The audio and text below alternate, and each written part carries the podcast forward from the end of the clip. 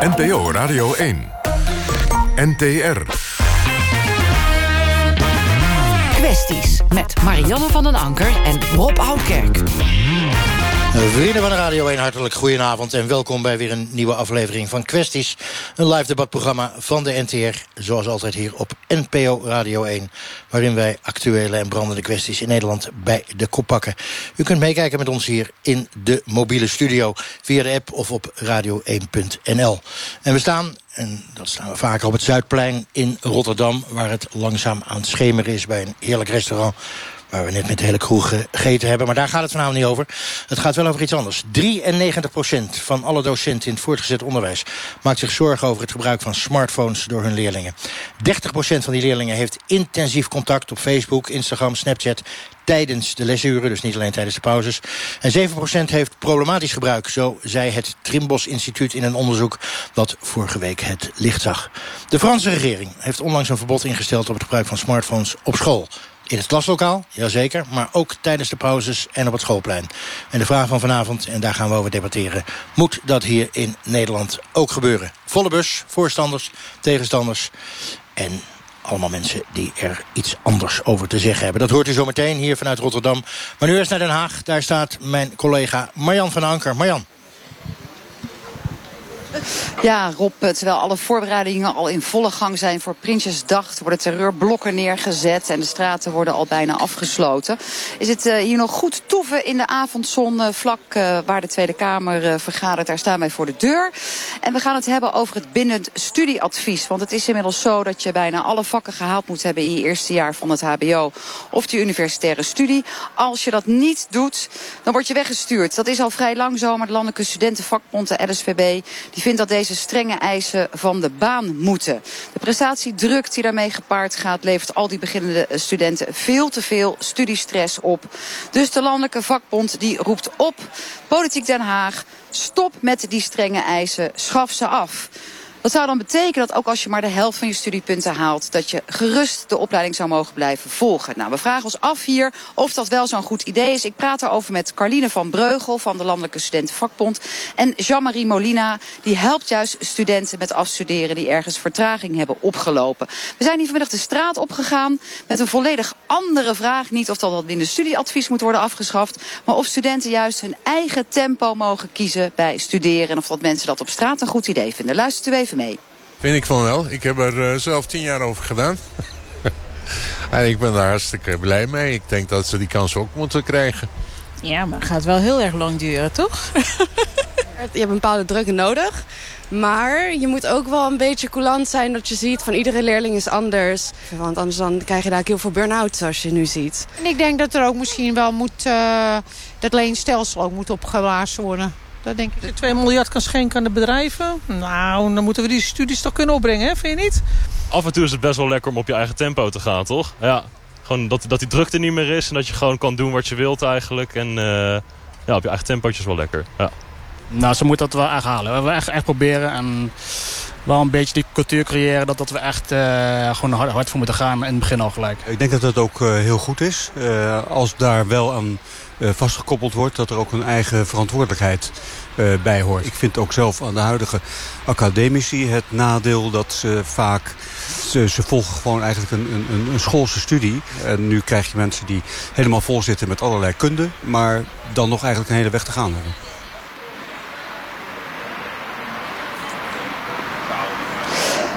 Carline, jij bent van de Landelijke Studentenvakbond. We staan hier voor de Tweede Kamer. Alle besluiten worden genomen. Afschaffen dat binnen het studieadvies. Waarom?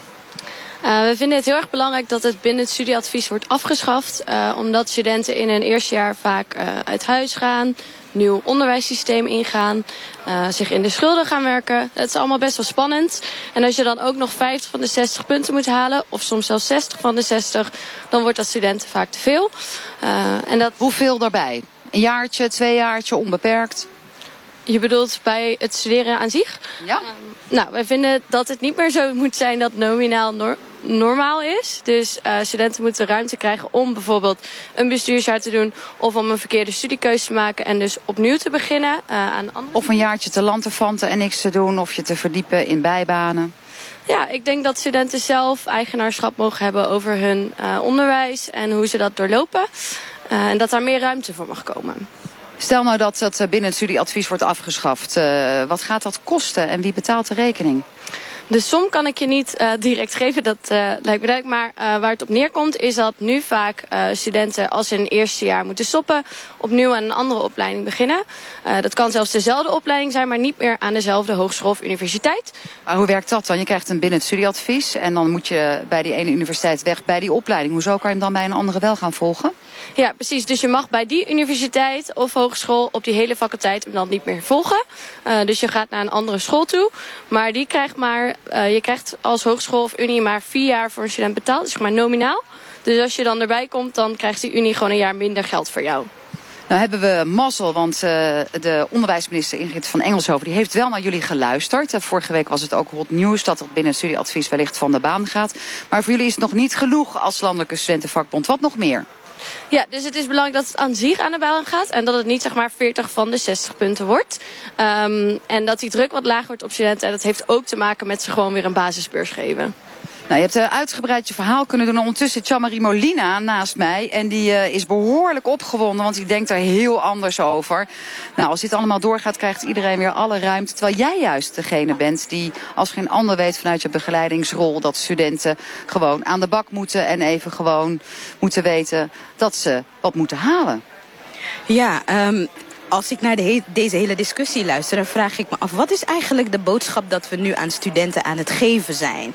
Door, door het binnenstudieadvies af te schaffen, zeggen we eigenlijk tegen studenten... oké, okay, uh, je hebt het moeilijk, je hebt problemen, het gaat niet zoals je wil. Het is allemaal heel moeilijk, je doet alles voor het ja. eerst, kan je niet op voorbereid zijn. Inderdaad, dus verlagen we de lat voor je en dan, uh, dan komt het wel goed. Maar dat is niet precies hoe de wereld werkt. Want als deze mensen klaar zijn met de studie en het gaat niet goed in het echte wereld... gaan we ook zeggen, we stoppen de wereld voor jou...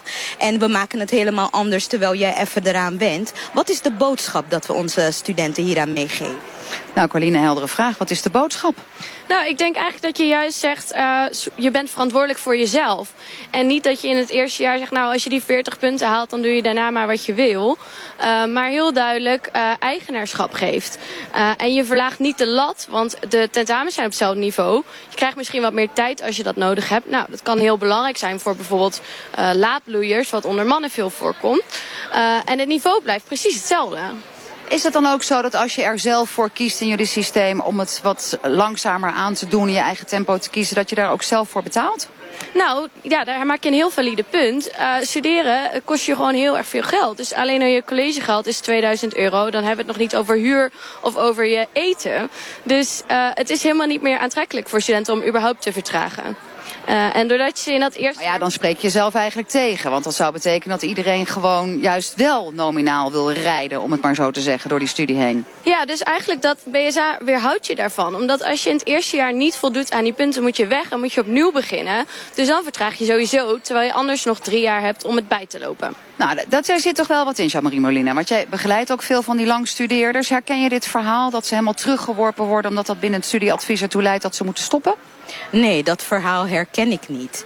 Uh, wat, wat ik zie in de praktijk is dat studenten vaak verkeerde keuzes maken. Dus ik ben het wel met je eens dat sommige studenten een verkeerde keuze hebben gemaakt. Maar wat ik zie in de praktijk is dat studenten ook, um, wanneer ze meer ruimte krijgen om zogenaamd eigenaarschap te hebben dan, dan, dan wordt dat vaak vertaald als ik hoef niks te doen. Eigenaarschap is ook verantwoordelijkheid nemen voor je eigen proces. En op het moment dat we die verantwoordelijkheid van onze studenten afnemen, nemen we, ontnemen ze ook de kans om te leren van hun fouten, leren van de keuzes die ze hebben gemaakt.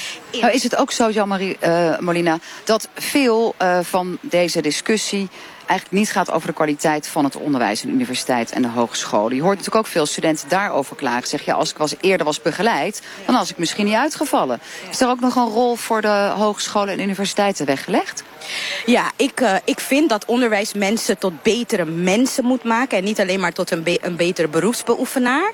Ik vind dat zeker de universiteiten en hogescholen een verantwoordelijkheid hebben... om studenten enigszins voor te bereiden op het leven na de studie. Dus ik vind dat, dat er bijvoorbeeld aandacht moet zijn voor bepaalde vaardigheden... enzovoort die studenten nodig hebben. Daar ben ik het wel mee eens. Um, maar daarnaast vind ik ook dat we uh, uh, duidelijk moeten zijn naar onze studenten. Um, wil jij iets bereiken, dan moet je daar aan de ene kant hard voor willen en durven werken. En als je een tegenslag hebt ervaren, dan moet je de juiste strategieën leren inzetten daarvoor. En daar hoor ik het, het vakbond eigenlijk niks over zeggen. Carline, jij bent van die vakbond. Het is wel zo dat jullie natuurlijk weinig, um, uh, nou dat was natuurlijk al het verhaal over de boodschap, weinig tegen de studenten zeggen van joh, kom op, het echte leven, je gaat straks goed verdienen, je moet er gewoon nu voor gaan. Het kost de belastingbetaler heel veel geld, dus aan de bak. Ja, ik denk eigenlijk dat we dat juist wel zeggen door te zeggen je bent zelf verantwoordelijk. En niet te zeggen als je die 40 punten niet haalt dan begin je maar opnieuw ergens anders. Uh, en, uh... Maar dat echte leven, daar heeft Jean-Marie Molin natuurlijk gewoon een punt. Daar wordt ook niet gezegd uh, we zetten de wereld even stil want jij hebt de verkeerde keuze gemaakt of jij bent te gestrest.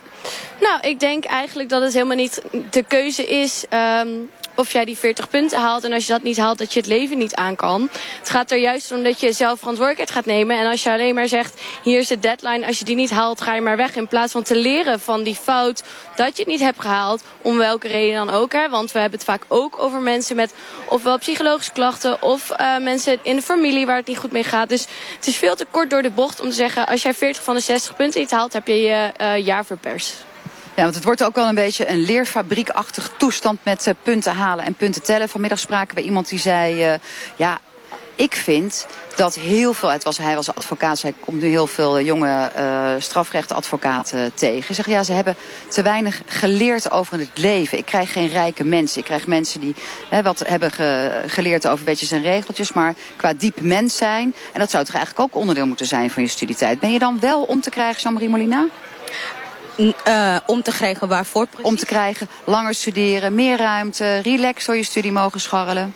Nee, dan ben ik nog steeds niet om te krijgen. Um, ik, ik vind dat we eigenlijk moeten ophouden met symptomenbestrijding. Ik vind al deze soort acties, ik vind ze wel goed doordacht, maar ze pakken de kern niet aan.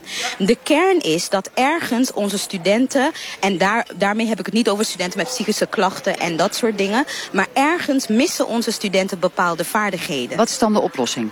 Nou, de oplossing uh, begint tweedelig. Aan de ene kant moeten we beginnen door studenten vanaf de basisschool leren om te gaan met uitdagingen en tegenslagen.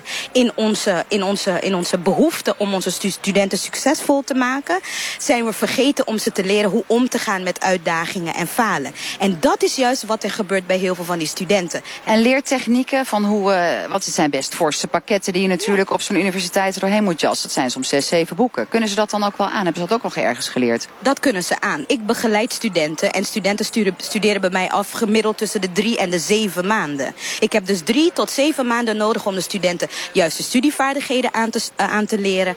Om ze uh, zelfmotivatie te laten ontwikkelen, te leren plannen enzovoort. We hebben dus niet een verlaging van de uh, studiebindend advies nodig. We hebben ook geen meer tijd om te genieten van het leven. We moeten onze studenten weerbaar maken en veerkrachtig maken. En ze niet vertroetelen. Want dat is in feite wat we nu hier aan het doen zijn. Nou, je hoort het, Jacqueline van Breugel, geen binnen studieadvies, maar weerbaar maken en wegwijzen in de samenleving en wegwijzen met zichzelf. Is dat voor jou ook een oplossing? Nou, wat wij uh, vanuit LSVB vinden we dus zeg maar de begeleiding een heel goed punt wat je aanhaalt. Dus als je studenten waar het niet goed mee gaat op de opleiding een advies geeft en ze begeleidt naar zeg maar die eindstreep, vinden we dat heel erg positief.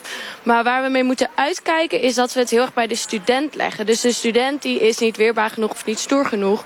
Maar als je erbij stilstaat dat zij nul beurs krijgen, dat ze alleen al 2000 euro kwijt zijn aan collegegeld, dat ze naast hun, college, hun, hun werk zeg maar, nog een bijbaantje nodig hebben naast hun studie, uh, dan, dan is het geen zielige groep. Zeg maar. Het... De politiek heeft eigenlijk helemaal niet goed genoeg in de gaten wat het betekent om eerstejaars student te zijn. De politiek heeft studenten echt in de steek gelaten. En nou is het bijna Prinsjesdag. Wat zit er nog uh, aan te komen vanuit jullie kant, vanuit de Landelijke Studentenvakbond? Momenteel uh, zijn we heel erg bezig met het aanvechten van een renteverhoging op de studielening. Dus we vinden het heel erg belangrijk uh, dat die er niet doorheen komt. Want die verhoogt de schulden van studenten met nog duizenden euro's. Dus daar maken we ons nu heel hard voor. En even in aantallen.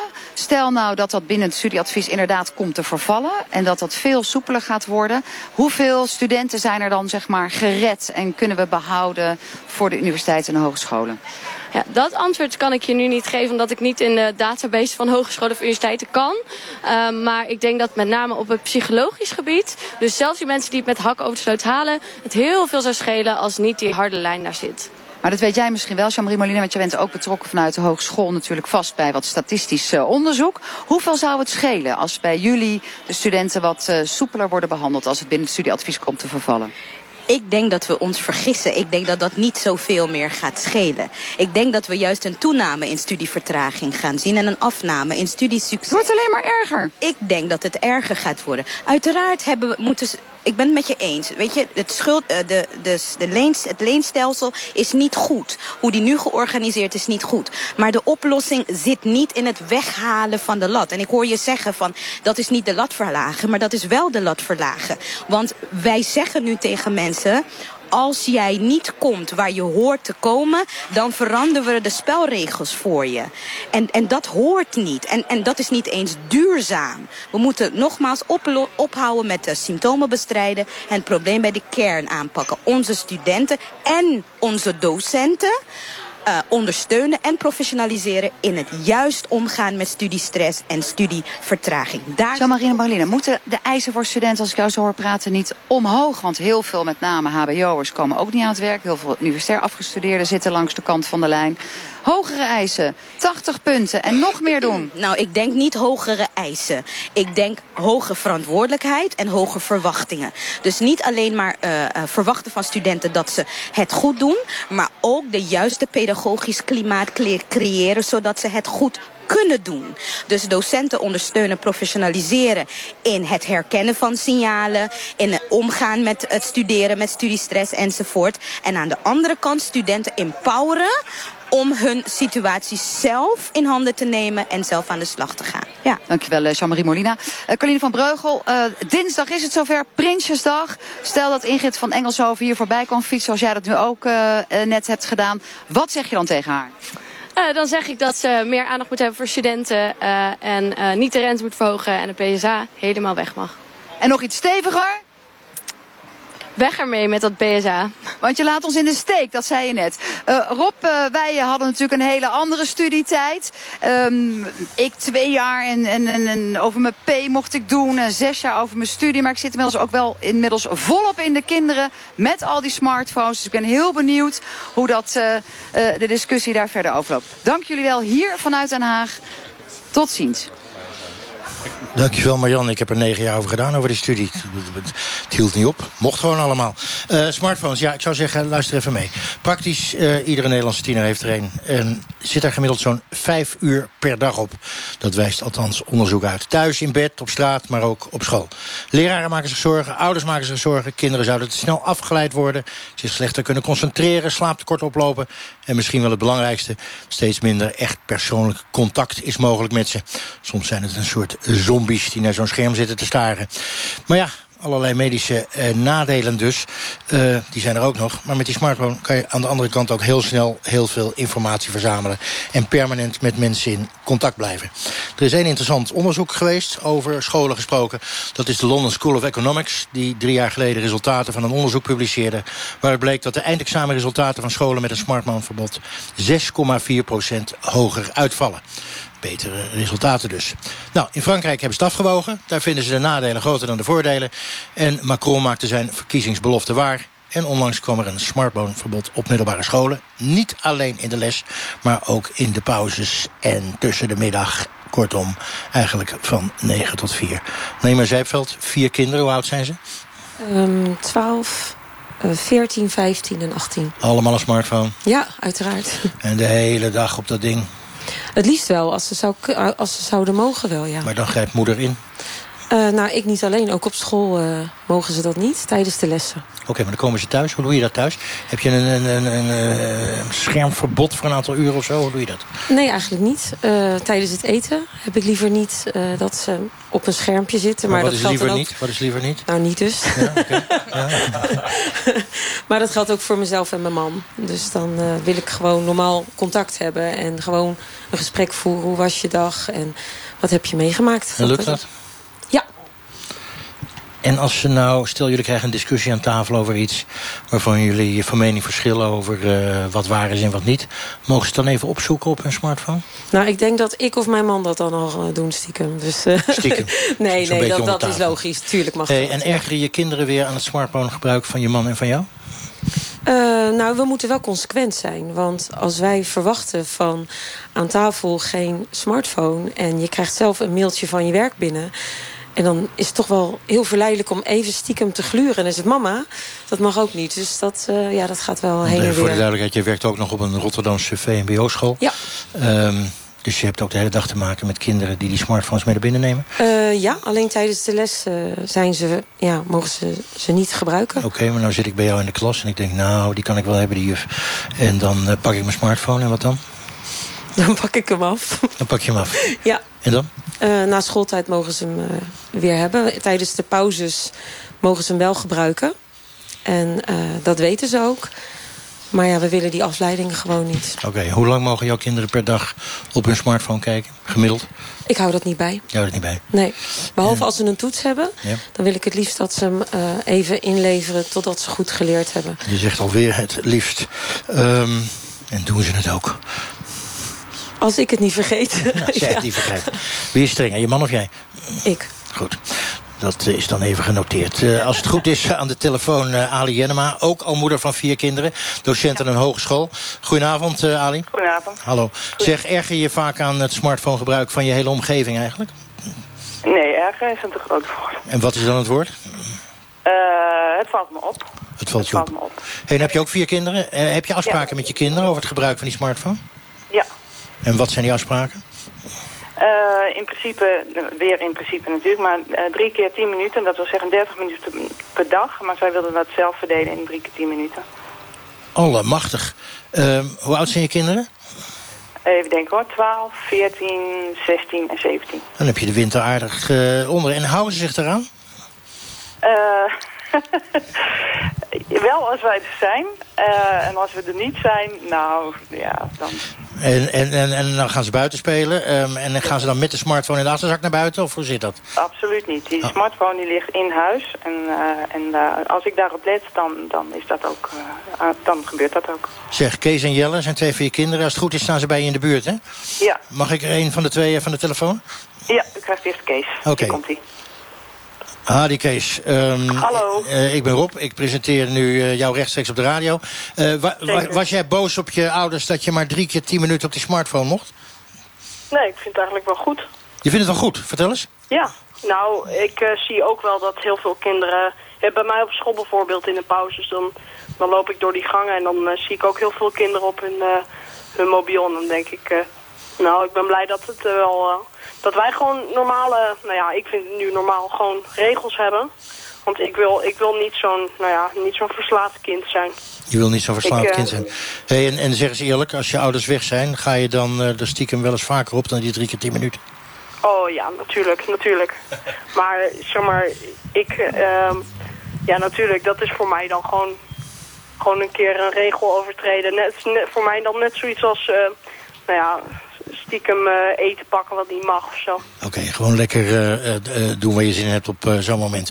Maar ben je er nou Ja. aan gewend dat je dat maar... Want er zijn natuurlijk een hele hoop vriendjes van je en vriendinnetjes... die veel langer op die smartphone mogen denken dan drie keer tien minuten. Ben jij eraan gewend? Ja, ik ben eraan gewend en ehm, eh, daardoor krijg ik het ook veel rustiger. Vooral op mijn telefoon qua appjes en zo. Ze weten dat ik minder goed bereikbaar ben. Maar wat, wat ik eh, moet weten, dat krijg ik nog wel gewoon te weten. En eh, zij vinden het ook prima. Ze zijn er wel een beetje verbaasd over, maar... Dat En, en is het alleen verbaasd of vinden ze je maar een rare gozer... dat jij... Nee, nee, ehm, eh, nee? Je wordt er niet mee gepest of zo? Nee, zeker niet. Zeker nee. niet. Hey. sorry, ik, Ja, ga je gang. Ga je gang. Nee, ja, ik denk zelfs dat sommige, zeg maar, ehm, eh, een paar die, die hebben wel respect voor, voor papa en mama van zo. Die weten duidelijk regels te maken. Die, eh, en dat ik me er ook aan hou, zeg maar. Als je er aan houdt. Hey, staat Jelle ook in de buurt bij jou? Ja, zeker. Oké, nou geef Jelle maar even. Jelle, goedenavond. Hallo. Doe jij het hetzelfde als eh, je broer? Eh, ja, in grote lijnen wel, ja. In grote lijnen. Nou, ik vermoed dat het in grote lijnen... Vertel eens iets over de kleine lijnen dan. De kleine lijnen, Ja. ja, ik heb het nu eh, veel drukker met school. Ja. Dus eh, nou ja, daarbuiten kan ik eigenlijk niet zo vaak meer op mijn telefoon. Al zou ik dat zo graag willen. En ik doe ook niet meer aan eh, de games bijvoorbeeld op mijn telefoon. Dus... Niet op je, maar wel op je laptop en je, en je iPad, neem ik aan. Oh, nee, ook niet. Ook, niet. Oké. Hey, vind je dat jij strengere ouders hebt dan eh, andere ouders? Ja, zeker. Zeker. En, eh, en hoe deal je daarmee? Word je dan boos op ze? Nee. Nee, ze hebben het heel, eigenlijk best wel redelijk gemaakt. Al direct vanaf het begin, dus ja, dan moet je ook inzien eh, de logica erachter, zeg maar. En eh, ik zit nu ook steeds verder eh, op eh, de middelbare school, dus ik zie ook andere afvallen die te veel gamen, te veel op hun telefoon zitten. Dus ik snap het heel goed. Oké, hey, hartelijk dank. Ik wens jullie veel plezier. Mag je nog 10 minuten op die, eh, op die iPhone of op die smartphone? Of mag het niet? Ja, niet? vanavond gaat hij weer aan. Vanavond gaat hij eraan. Oké, dat was de familie Jellema. hey, dank jullie wel, hè. Fijne avond daar. Eh, Ramona Bent, eh, scholier in Rotterdam. Hoe vaak gebruik jij je smartphone per dag? Eh, zo vaak het kan. Nou, eh, geef het eens in uren. Het zal wel niet in minuten zijn, denk ik. Ja, ik denk eh, dat het iets meer dan het gemiddelde is. Ja, en wat is iets meer dan het gemiddelde? Zes uurtjes zo. Zes uur per dag. Zou het best wel kunnen. Ben je verslaafd? Ehm, ook al zou ik het niet willen, ik ben wel verslaafd. Wa- Wat zijn de belangen? wa- waarom zit je zo ontzettend vaak op dat ding? Ehm, het ligt eraan. Het nieuws volgen is voor mij best wel belangrijk op Facebook. En dat eh, scrollen, dat gaat heel au- automatisch eigenlijk. Ehm, het gaat niet echt om appjes. Ik heb niet echt mensen waar ik heel de dag mee praat... of waar ik heel de dag iets mee moet delen. Daar gaat het niet echt om. Het gaat om wat gebeurt er in de wereld meer. Wat gebeurt er met mijn vrienden? Welke foto's posten zij? Wat kan ik liken? Oké, wat alle oude luisteraars eigenlijk hadden met GBJ Hilterman... zondagmiddag, 7 over het 1. Je hebt het niet meegemaakt. Maar die duiden dan even de toestand in de wereld. Zo heette dat ook. Dat doe jij eigenlijk via je Facebook. Ja, en dan 24-7. Oké, en dan 24 Ja, precies. Hey, maar je vindt jezelf verslaafd. Waar merk je dat aan, dat je verslaafd bent? Ehm, als ik tijdens de les de telefoon opneem voor radio, eh, NPO Radio 1... dan Ja. weet ik wel dat ik verslaafd ben. weet je ja. je verslaafd Want zo ging het deze week. Zo ging dat de redactie week. belde. Nou, daar ben je eerlijk in. Wij vroegen op school hoeveel jongeren hun smartphone dagelijks gebruiken... en of ze zonder die smartphone zouden kunnen. Ja, ik gebruik mijn mobieltje soms op school. Ehm, als ik bijvoorbeeld muziek wil luisteren. Of op mijn telefoon appjes wil bekijken. Of op Instagram of Snapchat. Dan gebruik ik mijn telefoon wel. Ik heb met mijn moeder of ik heb met mijn zus. Of ik lees dan verhalen op mijn telefoon als ik dan niks te doen heb. Of ik luister muziek. Ik gebruik mijn eh, mobieltje zeker op school. eh, vaak voor een rekenmachine of eh, om iets op te zoeken tijdens de lessen. Als dat mag, dan tenminste van de leraar of leraressen.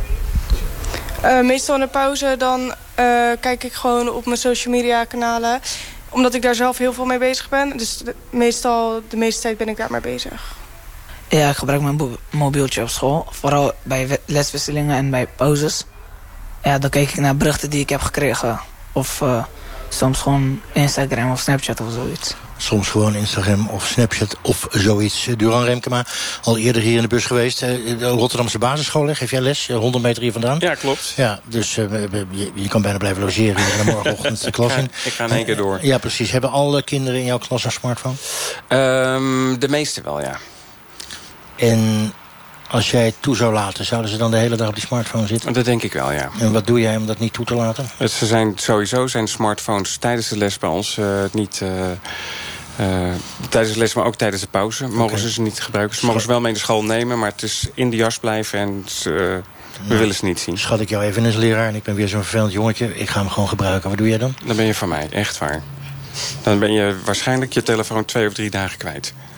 En dan eh, ben ik even de vader van het jongetje. Zeg, waar bemoei jij je eigenlijk mee als leraar? Dan ben je ook voor mij. Dan, eh, het is heel simpel.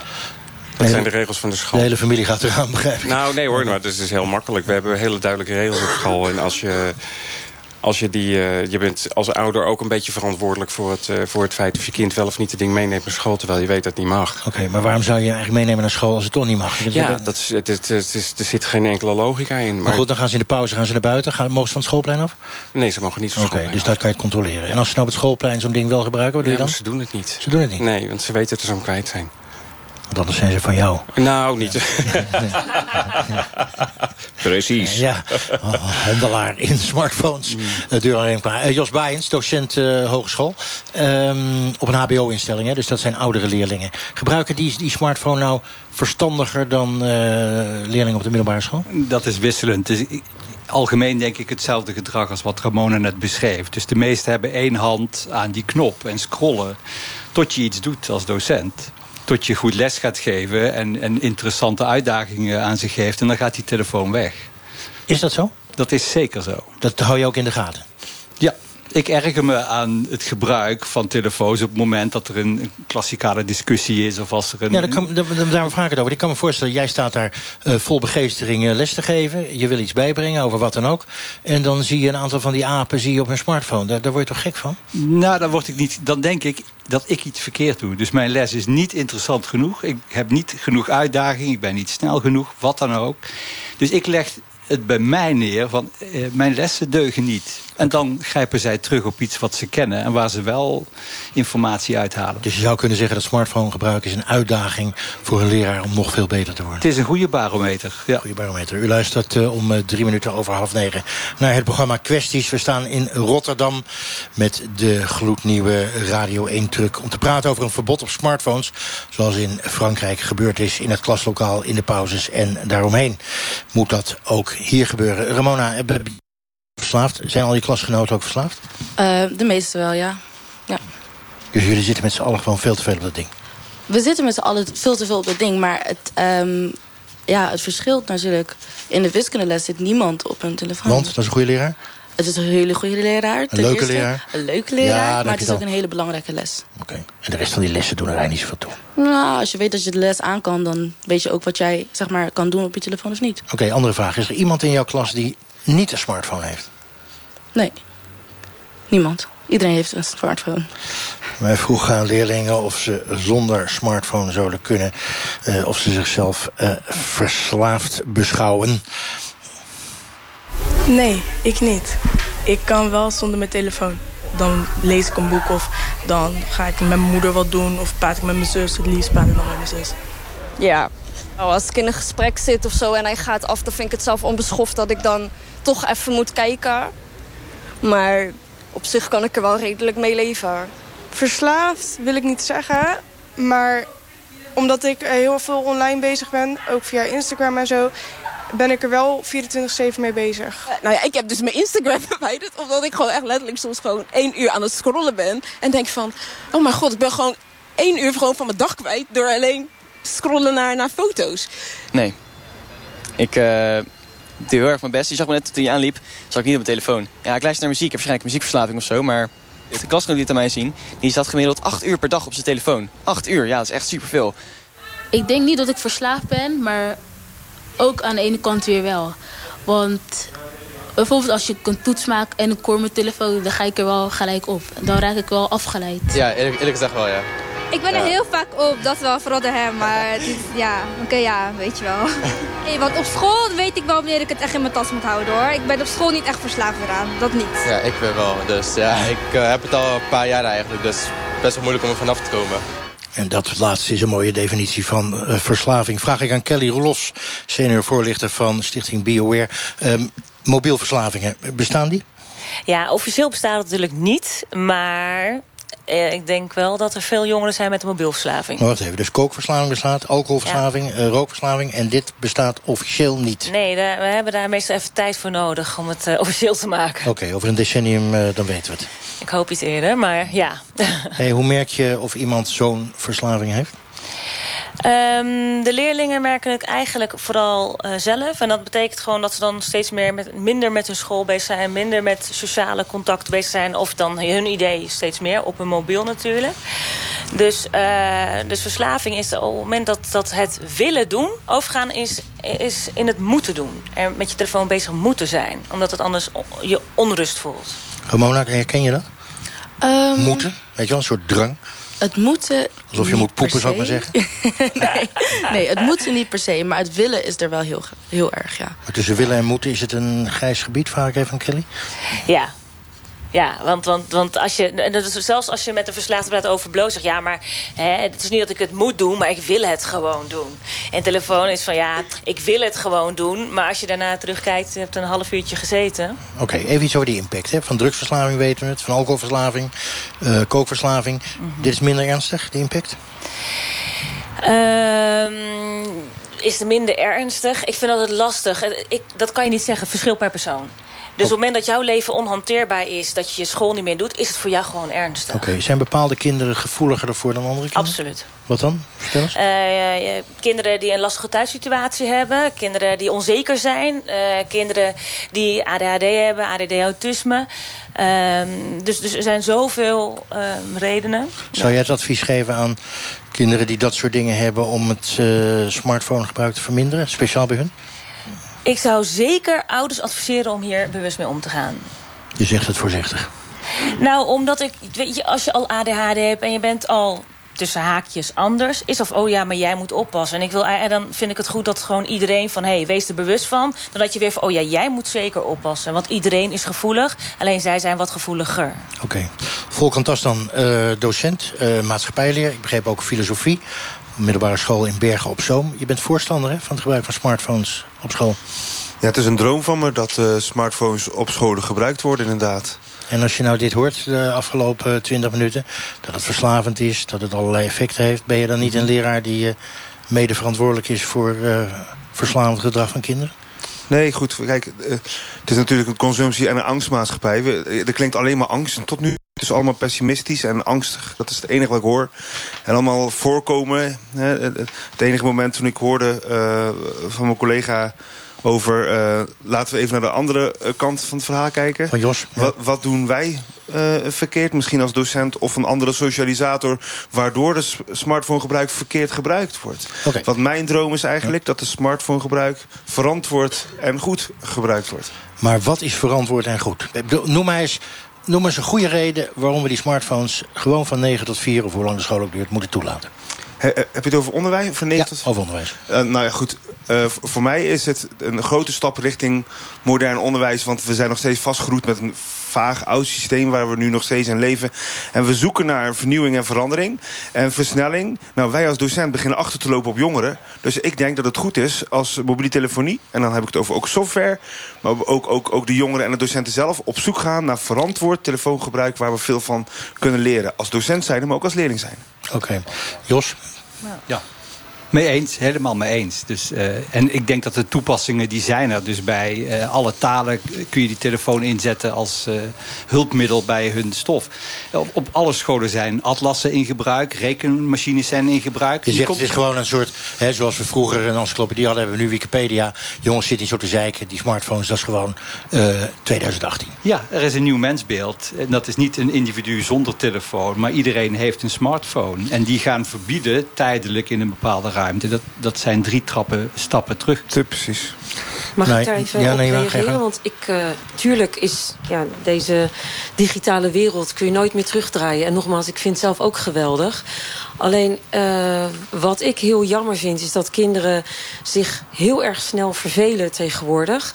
En uh, klinkt misschien ouderwets, maar ik vind dat kinderen veel minder hun creatieve brein aansnijden vandaag de dag. Uh, voorstellingen kunnen maken, muziek maken, tekenen, schilderen, toneelspelen. Nou. Ik vind dat dat tegenwoordig allemaal Volkan? wordt uh, Die zijn zoveel veel creatiever dan wij waren. Die zijn zoveel muzikaler dan wij waren. En zo filmisch of whatever cultureel verantwoord bezig dan wij zijn. Omdat ze nu eenmaal die mobiele telefoon hebben die wij niet hadden.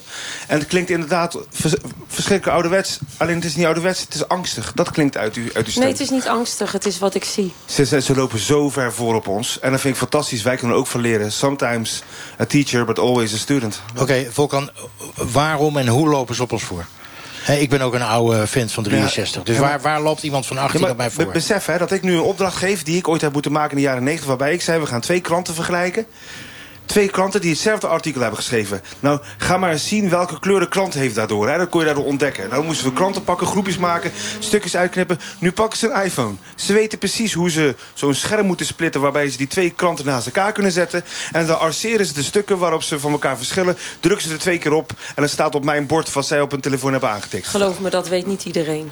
Nee, Daarom zeg ik... Absoluut niet. Daarom zeg ik, dat moeten we gaan, dus gaan doen. Daar moeten we naartoe. Dat is toch fantastisch? Maar we hebben het over twee dingen, denk ik. Want waar je over hebt, is dat je toepast en dat je het echt gebruikt. Mhm. Fantastisch dat je dat die mobiel gebruikt. Maar er is ook nog een stukje waarbij ze dus wel... Dus dan hebben we het over de Instagram en alle Ja. apps... die zijn speciaal gemaakt worden om ze verslaafd te maken. Ja, maar nou, dat is wel heel erg Ja. kortzichtig gemaakt om ze verslaafd. Is, dat is absoluut niet. Ben je daar niet van op de hoogte? maar- dat is wel jammer. Nee, dit is natuurlijk allemaal doemscenario's creëren, maar vooral complottheorieën. Maar goed, uiteindelijk, ik snap het hoor. Vanuit uw werkveld snap ik het heel goed hoor.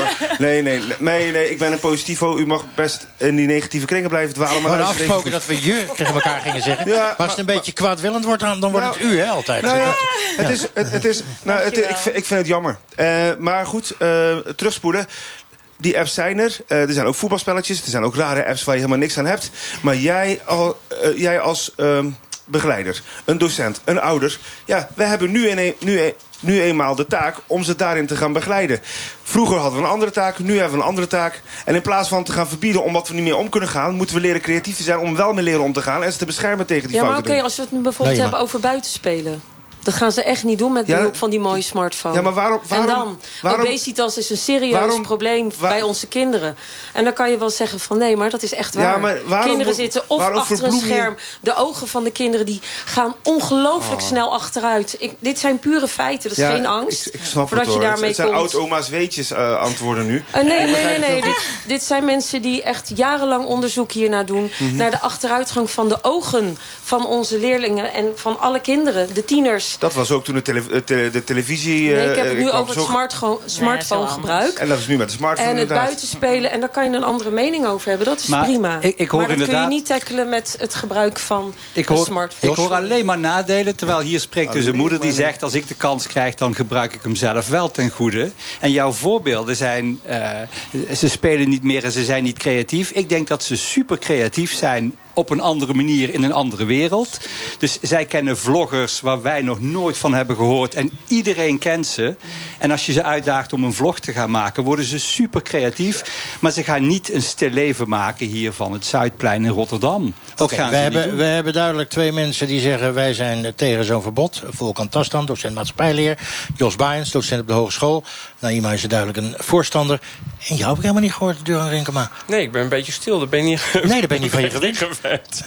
Hoe komt dat? Nou, omdat ik... Je zat ehm, er niet stiekem op die smartphone. Nee, nee, nee, nee, nee. nee. Ik, omdat ik een beetje op... op ik, ik, ik snap van allebei de kanten wel eh, wat. Oh, en we ik gaan denk niet dat ik, ja, ja, genuanceerd ja, zitten, ja. Ik denk dat ik ook een beetje in een andere situatie zit. Want ik werk met veel jongere kinderen. En daar, daar werkt het toch iets anders voor. Wij hebben natuurlijk in het verleden... hebben wij op school ook wel eens eh, in, in de bovenbouw projecten gehad... waarbij we juist die mobiele telefoon naar binnen haalden. En hartstikke leuke dingen deden met die kinderen. Bijvoorbeeld, je hebt daar hele leuke... je kunt van tevoren eh, hele leuke quizzen maken met die kinderen. Van die Kahoot-quizzen. Eh, je kunt... eh, eh, je kunt er echt hele leuke dingen mee doen. Oké. Maar tegelijkertijd heb ik ook... ehm, eh, op het moment dat je die jonge kinderen die mobieltjes de klas in laat halen... dat bijvoorbeeld eh, dat je merkt dat ineens een, eh, een... Want je haalt namelijk ook in één keer film- en opnameapparatuur de klas binnen. Mag ik dat vraag stellen? Ja, Heeft de school niet juist als taak om die kinderen te helpen... eh, eh, die telefoons goed te gebruiken? Ja, dat snap ik. De, de, de, een basisschool eh, leerkracht heeft natuurlijk die taak. En nog 200.000 andere taken ook. Zei hij zuchtend. Ja. Weet je wat we gaan doen? Eh, er zijn er twee voor en er zijn er twee tegen. Daar komen we hier niet uit nu. Dus we gaan het even op straat vragen. Dat deden we deze week al. Eh, Het bandje staat al klaar. Of er een verbod op smartphones moet komen in het klaslokaal. Ik ben oneens. Want ik denk dat het ook voordelen kan hebben. Zoals in de les, ja, je kan natuurlijk ook een laptop of iets gebruiken. Maar als je er goed mee om kan gaan... dus gewoon geconstateerd te werk kan gaan met je telefoon... dan denk ik dat het ook voordelen kan hebben. In de les vind ik het wel oké dat je zegt dat, dat, de, dat de telefoons weg moeten. Eh, dat vind ik gewoon begrijpelijk. Maar gewoon in de pauzes dan heb je gewoon je vrije tijd om dingen te doen. Of als je je moeder bent vergeten iets mee te nemen dat ze het nog voor je kan brengen. Dan vind ik dat wel handig. Het is een beetje een grijs gebied, vind ik. Want ze kunnen wel handig zijn. Bijvoorbeeld, je hebt applicaties zoals Kahoot en weet ik het allemaal, of Socrative. En daar kan je bijvoorbeeld eh, interactieve lessen doen, lessen doen met, je, met docenten. Ja, dat is hartstikke leuk natuurlijk. Maar als de kinderen afgeleid zijn, ja, dan is het wel weer vervelend. Dus het is een beetje half-half. Het ligt aan als de docent toestemming voor zou geven... zegt, haal je telefoon maar uit je zak, doe het nu. Dan vind ik het prima. Eh, nee, vind ik niet. Omdat ten eerste is het gewoon belangrijk dat je altijd bereikbaar bent. Stel, er is iets aan de hand. En ik vind dat als je er gewoon goed mee omgaat... en je in de pauze gewoon op je mobieltje zit... dat het geen probleem hoeft te zijn. Nee, ik vind van niet, want... Ja, dan heb ik meestal niks te doen in de pauzes. Ja, ik, eh, ligt eraan. Want ja, ja, heel vaak heb je wel dat kinderen heel veel eh, op hun telefoon zitten tijdens de lessen. Eh, wat eigenlijk niet mag. Maar soms is het toch ook wel handig, want dan zijn niet alle computers eh, beschikbaar. Dus dan kan je ook wel dingen opzoeken op je telefoon. Uh, nee, maar je had het net over uh, buitenspelen, over obesitas. Je kunt over een aantal, groot aantal uh, dingen hebben die daar ongetwijfeld mee te maken hebben. Um, merk jij, hè, want je bent ook op een VMBO actief... merk jij nou doordat dat smartphone-gebruik zo massaal is... dat die kinderen minder geconcentreerd zijn, minder makkelijk leren? Nou ja, ik denk dat aan het eind van de middag dat hun uh, bodempje wel in zicht is.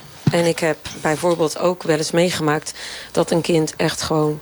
Het hoofdje viel echt boem op tafel, omdat dat kind een gameverslaving had. En dat, dat wijt jij dan aan het gebruik van die smartphones overdag? Pardon? Dat wijt jij dan aan het gebruik van die smartphones? Nou, als kinderen eerlijk zeggen van... Uh, juffrouw, ik heb echt zitten gamen tot vier uur, vijf uur s ochtends...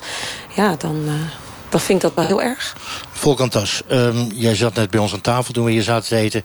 Toen zei als ik het getal goed onthouden heb... ik ben voor het gebruik, maar ik heb 279 collega's op school die zijn tegen. Nee, uh, nee uh, er is uh, buiten mij niemand die zich uitspreekt toch, hierover. Dat, dat bedoelde ik eigenlijk te zeggen. Het is blijkbaar nog even moeilijk om over dit onderwerp je kop, met je kop boven maaiveld te steken. Ehm, maar ik hoop dat er wel steeds meer voorstanders komen. Want, en die het woord verantwoordelijk, het verantwoord gebruiken van smartphones vaak gaan gebruiken. Oké, snap ik. Maar nou heb ik ook begrepen dat het op jouw school niet mag. Mm -hmm. Hoe ga jij er dan mee om? Want jij bent er Nou, voorstander van. Ga jij dan uh, iets stiekem met die leerling? Hoe, hoe werkt dat? Nee, er is een. Er, nee, nee, nee. nee het, het, verbod is dat er in de klas de, de, de telefoons in de tassen zitten of in die zakjes met getalletjes heb je tegenwoordig. Hè? En, uh, en ik vind dat een beetje dat je dan het gevoel geeft aan de leerling dat je ze niet vertrouwt. Dus ik doe daar niet aan. Ik, uh, hoop, ik probeer ze steeds vaak in de les te gebruiken. Maar ik heb het zelfs laatst met de rector over gehad. En die zei iets heel moois. Hij zei, nou het gaat niet alleen om het verantwoordelijk leren gebruiken van zoiets. Wat je op school dus kunt leren. Om je telefoon verantwoordelijk te gebruiken. Om al die problemen die net nu genoemd zijn te tackelen. Maar ook dat ouders daardoor leren om het, telefoon verantwoord te gebruiken. Dat vind ik een hele rake uitspraak. Want ouders moeten eigenlijk gewoon het goede voorbeeld geven. Ja, precies. Um, en vaak zie je dat ouders gewoon al dan niet stiekem die smartphone aan tafel zitten te gebruiken... om even een mailtje van het werk te beantwoorden... en dat tegen die kinderen zeggen het mag niet. En dat is inconsequent. Ja. Um, dus even kijken. Uh, Naima, nou ben je en moeder en lerares... Um, je bent niet zo streng als die familie die we aan de telefoon aan hebben. Drie keer tien minuten. Um, maar wat zou, nou, wat zou nou het ideaal zijn? Ik denk dat uh, iedere school voor zich. Ik ben niet voor, ervoor dat Den Haag gaat opleggen van uh, het mag niet. Dat gaat mij veel te ver. He, de, ik denk, maak je druk om belangrijkere dingen, zoals vaccinaties. Maar als je nu hebt over een telefoongebruik... ik denk dat schoolbesturen dit mogen bepalen. Maar dan denk ik wel dat het handig is, uh, omdat kinderen heel slim zijn... om dan ook consequent daarin te zijn. Want als het bij de ene docent wel mag, dan mag het bij de ander niet. Nou weten ze donders goed waar ze even hun Instagram-account kunnen checken. Dat kan bij die aardige docent. Oké, okay, dus eendijdig beleid. Daar ja, gaat het om. dat vind ik wel. En dan per school en dus niet vanuit, zoals in Frankrijk, de overheid. Nee, dat gaat niet. Uh, Duran, niet vanuit de overheid? Nee, abs absoluut niet. Per school? Dat moet per uh, school bekeken worden. En hoe kan je nou, want we horen hier allemaal voordelen van het smartphonegebruik... we horen hier allemaal nadelen van het smartphonegebruik. Zijn er nog wel meer te noemen, die nadelen? Hoe kan je dat nou aan elkaar koppelen? Want je, je hebt nadelen, je hebt voordelen. Mm -hmm. Wat moet je nou doen? Als nou, school? Ik zou het heel fijn vinden als er, op, als er, als er uh, handvatten komen voor leerkrachten van... Kijk, die dingen die worden gebruikt. Die zijn super belangrijk voor kinderen. Het is zeg maar het nummer één communicatiemiddel. Het is de manier waarop kinderen op dit moment communiceren met elkaar en met de buitenwereld. Um, dan zou je eigenlijk eigenlijk zou je wel gek zijn om dat niet te gebruiken. Maar op dit moment gebeurt dat niet. En dat gebeurt, nou, één, wat jij al zegt... omdat het, er een stukje angst achter zit. En die angst voel ik ook bij mezelf. Omdat ik het een aantal keren fout heb zien uh, gaan. En het is... Um, maar leerkrachten hebben ook geen idee hoe. En dat zou je ze moeten leren? Dat zou, maar dat zou ik persoonlijk wel willen weten. Okay. Laat me maar zien hoe ik ze goed kan gebruiken. Ik ga nog even naar mijn linkerbuurvrouw Kelly. Uh, want ja. je zit hier niet voor niets. Jij zegt uh, binnen een decennium, hopelijk eerder... tonen wij aan dat het allemaal net zo verslavend is... als, laten we maar zeggen, de verslavingen die we al kennen. Ja. Nou zitten we dus te praten over intelligent gebruik van een verslavend middel. Dat heb ik kookgebruikers ook wel eens horen zeggen. Ja, precies. En ik denk dat we dan het mobieltje toch wel even anders dan cocaïne moeten zien in ieder geval. En ik hoorde net ook zeggen van ja, angst. En ik denk niet dat het over angst gaat, maar dat het over bewustwording gaat. Nee, maar ik, ik, ik bedoel dit serieus. Er er werken heel veel mensen op de Zuidas Ja. in eh, Amsterdam. Die moeten ontzettend hard werken. Die zeggen, ja, ik neem om zes uur een lijntje, anders Mhm. hou ik het niet vol die avond. Dat doe ik echt niet voor mijn plezier. Dat doe ik om beter te kunnen werken. Ja, precies. Je hebt middelen, eh, middelenverslaving, gedragsverslavingen natuurlijk. Dat verschilt ook nog eens. Dit is een gedragsverslaving. En ik denk dat het ook net een beetje anders werkt. Want we gaan dat doen. Hè. Ook mensen met een eetstoornis gaan op een gegeven moment ook gewoon eten. En ik zeg, daarom vind ik verslaving heel groot. Daarom zeg ik, weet je, het is geen angst, maar het is bewustwording. Dus als we het gaan implementeren in de les, is super gaaf. Wij gebruiken het ook met dingen. Eh, niet in onze voorlichting, maar we zien het om ons heen op scholen. Maar er moet ook bewustwording komen. Dus de jongeren moeten wel op de hoogte gebracht worden van... hey, hoe ga je doen? Wat voor invloed heeft dat ding? Want ik hoor hier van ja en angst en mensen zijn tegen. Maar ik hoor in de klas echt jongeren die vastlopen... door alle verplichtingen die ze voelen op social media. Wat ze moeten bijhouden. De beste Ja. foto die ze moeten plaatsen. En het leukste leven moeten Veel groepsdruk dus. Absoluut. En daar, dat stukje moet zeker... Dus het is niet angst, het is bewustwording. En daar moet aandacht aan besteed worden. Ja, nou, we praten nu over eh, leerlingen in het onderwijs alsof ze er zelf niet bij zijn. Ehm, als je dit een gespreksonderwerp maakt in klassen, dan wordt dit allemaal benoemd en komen ze zelf ook met oplossingen. Dus het is niet alleen zo dat. Maar wacht even, wacht ouder- even, ik ga je even onderbreken. Zou het niet zo moeten zijn dat morgenochtend, of voor mijn part dinsdag, Prinsjesdag voor gebruiken, gewoon in iedere klas deze discussie gevoerd moet worden die wij hier met z'n allen Goede voeren? docenten doen dat al. Je bespreekt wat er gebeurt in de wereld en je bespreekt wat er gebeurt met mensen in de klas. Alles komt langs als het goed is. En dus ook het gebruik van deze geweldige supercomputers. Want één ding is hier ook nog niet besproken. En dat is die telefoons die wij nu hebben zijn duizend keer sneller dan die van tien jaar geleden. En over tien jaar zijn ze nog eens een keer duizend keer sneller. We gaan het niet eens winnen om die dingen te bannen of wat dan ook. Ze worden steeds kleiner, ze worden steeds goedkoper. Dus er is een technologische verandering aan de gang. En scholen, vind ik, moeten daar bovenop springen... in plaats van op de rem en met hun rug naar de geschiedenis gaan staan. Oké, dat zijn de scholen. Nog even de ouders. Volkan, heb jij kinderen? Ja, alleen ze zijn nog heel jong. En hoe jong zijn ze? Twee en vier. Goed, die zitten nog niet op een smartphone. Nee, alleen eh, ik heb wel hele leuke apps eh, op de iPad waar ze veel van kunnen leren. Dus ik stimuleer ze wel om daarmee bezig te zijn tijdens het ontbijt. En dan wordt het van die kleine ettertjes, die gaan op school... eh, als ze zo direct naar de basisschool gaan, de hele tijd lessen zitten verstoren met hun smartphone. Wat zegt papa Volkan dan? Over acht jaar. Ik heb geen idee hoe het Nee, niks onderwijs over acht verder dan- jaar. Ze gaan op hun vierde naar school. Oké, en dan? En, en ze zitten gewoon in zo'n klas lekker te etteren en die iPhone te gebruiken. Of welke smartphone ze ook hebben. Ik mag geen reclame maken. Wat, zegt, wat zegt de vader Volkan dan? Dat hij zich niet aan de regels van de school heeft gehouden. Want eh, de school waar hij nu naartoe gaat, die verbiedt dat. Kijk eens aan. Nemen ouders trouwens genoeg verantwoordelijkheid? Vraag ik maar even aan jou. Johan? Dat ligt, heel, eh, dat ligt heel erg aan, denk ik, van school tot school... en van populatie tot po- eh, populatie. Maar, maar wordt er tussen ouders en eh, schoolhoofd of docenten wel eens over gepraat? bij Ja, absoluut. Bij ons op school in ieder geval wel. En hoe We gaat zo'n gesprek? Nou, we hebben een speciale ouderconsulent... die één keer in de twee, drie keer per week ochtenden organiseert... waar ze de ouders voorlichting geeft over van alles. En daar worden dan heel vaak deskundigen bij uitgenodigd. En daar komt onder andere het mobiel- en computergebruik ook En dat heeft wel effect, sprake. zo'n gesprek. Dat hoop, ja, je hoopt het wel, ja. Dat is Maar moe- je- het is maar je- moeilijk maar je meetbaar, weet- want je je, weet niet hoe erg het zou zijn... als de gesprekken er niet eh, geweest Nou, als zouden je zijn. kijkt, ouders Kelly? reageren meestal wel positief. Ook, nou, we geven ook ouderavonden. En eh, we geven ook ouderavonden. En doce- eh, ouders komen echt van ja, ik loop hier zo in vast. En ik wil gewoon richtlijnen en handvatten. En dat willen ook jongeren eigenlijk ook van oké, hoe gaan we ermee om? Ramona, Frankrijk is er een verbod gekomen. Jij zei zelf aan het begin van de uitzending... ik wil niet verslaafd zijn, maar ik ben het geloof ik wel. Ja. Wat denk je, komt dat verbod er hier in Nederland? Eh, ik hoop het niet, want ik denk niet dat het een probleem is van de smartphone. Ik denk gewoon dat het een probleem is van social media. We hebben laptops op school.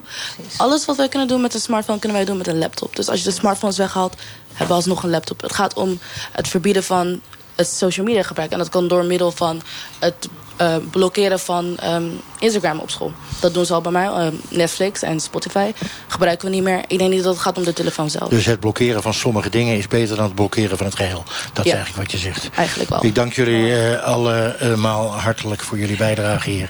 Eh, tot zover deze uitzending van Kwesties. We zijn er alweer doorheen. Vanuit Den Haag was het en vanuit Rotterdam. Zometeen Radio Doc, maar volgende week zijn wij er weer. Ergens in het land. Bekijk ook onze Facebookpagina van Kwesties voor alle extra's. En als u nou een kwestie heeft die u hier in deze truck zou willen bespreken... mail ons dan kwesties.ntr.nl. Het wordt een hele mooie zomerweek. Ik wens u daar veel plezier mee. En tot volgende week. Mooie avond vanavond. Ja, de deur gaat open hoor. NPO Radio 1. Koning en koningin komen nu naar buiten. Wilhelmus van het Zouwen ben ik van Duitse bloed. Ter vaderland getrouwen blijf ik tot in de dood. Leven de koning! Je ziet uh, van ver al een gouden koets komen met paarden ervoor. Hoera! Nou, elke dag droom ik ervan. Hè. De derde dinsdag in september.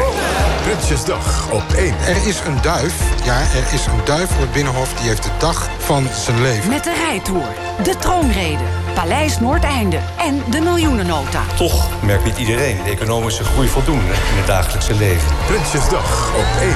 Dinsdagmiddag van 12 tot 7. Op NPO Radio 1. Het nieuws van alle kanten.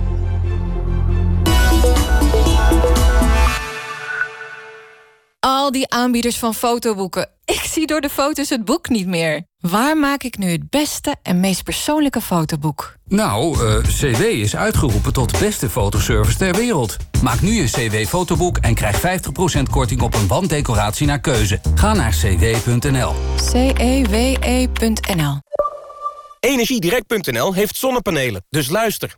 Heb je een dak en wil je euro's pakken? Doe de dakcheck. Heb je geen idee hoeveel panelen passen? Doe de dakcheck. Meteen zien wat je gaat besparen? Doe de dakcheck. Ga naar energiedirect.nl voor topkwaliteit zonnepanelen... en bespaar tot wel 600 euro per jaar. Slim bezig.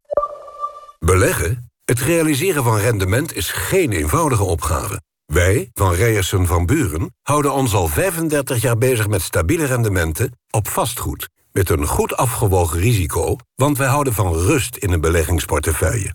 Neem bijvoorbeeld parkeergarages. Voor 15 en 20 jaar verhuurd aan Apcoa en Q-Park. Interessant rendement, uitkering per kwartaal en lage instap. Kijkt u eens op investereninparkeren.nl voor meer informatie, het prospectus met alle kenmerken en risico's en het essentiële informatiedocument. Investeren in parkeren.nl. Zoals iedere belegging brengt ook beleggen in parkeergarages risico's met zich mee, zoals marktwaardedaling, huurderving en risico van herfinanciering. De waarde van uw belegging kan fluctueren. In het verleden behaalde resultaten bieden geen garantie voor de toekomst. NPO Radio 1